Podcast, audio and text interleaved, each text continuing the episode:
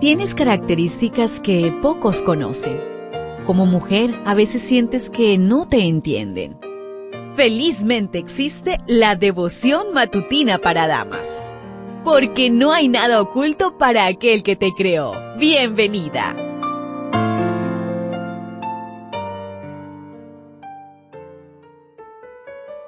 Mitad de la semana, gracias por darte cita nuevamente aquí en Hija Mía no tengas miedo.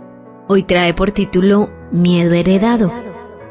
Génesis 26:7 dice, Los hombres de aquel lugar le preguntaron acerca de su mujer, y él respondió, Es mi hermana, porque tuvo miedo de decir, Es mi mujer, pensando que tal vez los hombres del lugar lo matarían por causa de Rebeca, pues ella era de hermoso aspecto.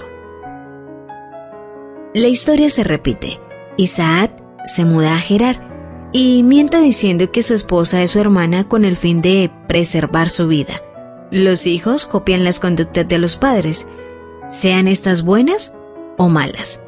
Por su parte, los hijos deben recordar que las debilidades heredadas no las eximen de asumir con responsabilidad sus propios errores. En el comentario bíblico adventista en el tomo 1 en la página 385 dice lo siguiente, Así como Abraham había declarado que su esposa era su hermana, así también lo hizo Isaac. Pero la forma en que Dios protegió a Rebeca fue muy diferente de aquella con la cual preservó a Sara. Nadie ni siquiera la tocó. Aparentemente, Abraham no le contó a su hijo su experiencia y su xenofobia con la gente de Gerar.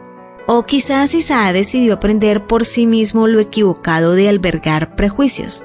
Si Isaac hubiese sido honesto desde el principio, nadie habría tocado a su esposa, porque una vez que el rey filisteo lo vio acariciando a su esposa, no se atrevió a tocarla. Decide decir la verdad bajo cualquier circunstancia, amenaza o peligro. Isaac tuvo miedo de las personas equivocadas y no estamos exentas de cometer el mismo error.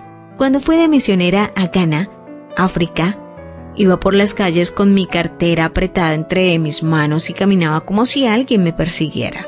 El joven pastor que me acompañaba me aseguró, hermana, en nuestro país nadie la va a tocar. En Ghana tenemos un profundo respeto por los turistas y la mayoría somos religiosos. Pude comprobar lo que me dijo muchas veces durante mi estadía en Ghana. A veces escondemos una verdad por temor a la reacción de la gente. ¿Qué verdad escondes hoy por temor a cómo reaccionarían tus seres queridos? Proponte ser honesta contigo misma y con quienes te rodean.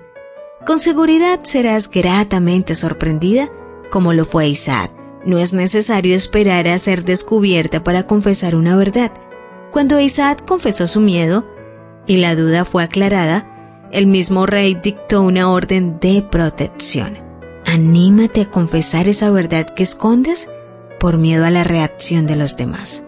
El rey del universo te está esperando con una orden de protección a tu favor.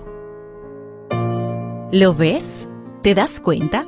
Tu creador tiene el manual perfecto de tu estructura femenina la devoción matutina para damas vuelve mañana. Gracias a Canaan Seventh Day Adventist Church and DR Ministries.